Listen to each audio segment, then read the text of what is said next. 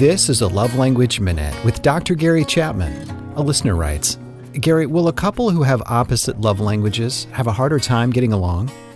Not necessarily. It depends on whether or not you're willing to learn the other person's love language. Uh, no question about it.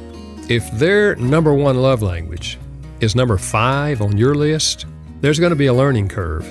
It'll take you some effort to learn how to speak their love language. But once you learn how to do it, then the two of you can love each other in the right love language, even though it took more effort than if the two of you would have had the same love language. The reality? Most couples have a different love language. That is why love must be learned, and then we choose to express love in a language that they will understand. Dr. Gary Chapman is the author of The Five Love Languages. For more answers, visit startmarriageright.com.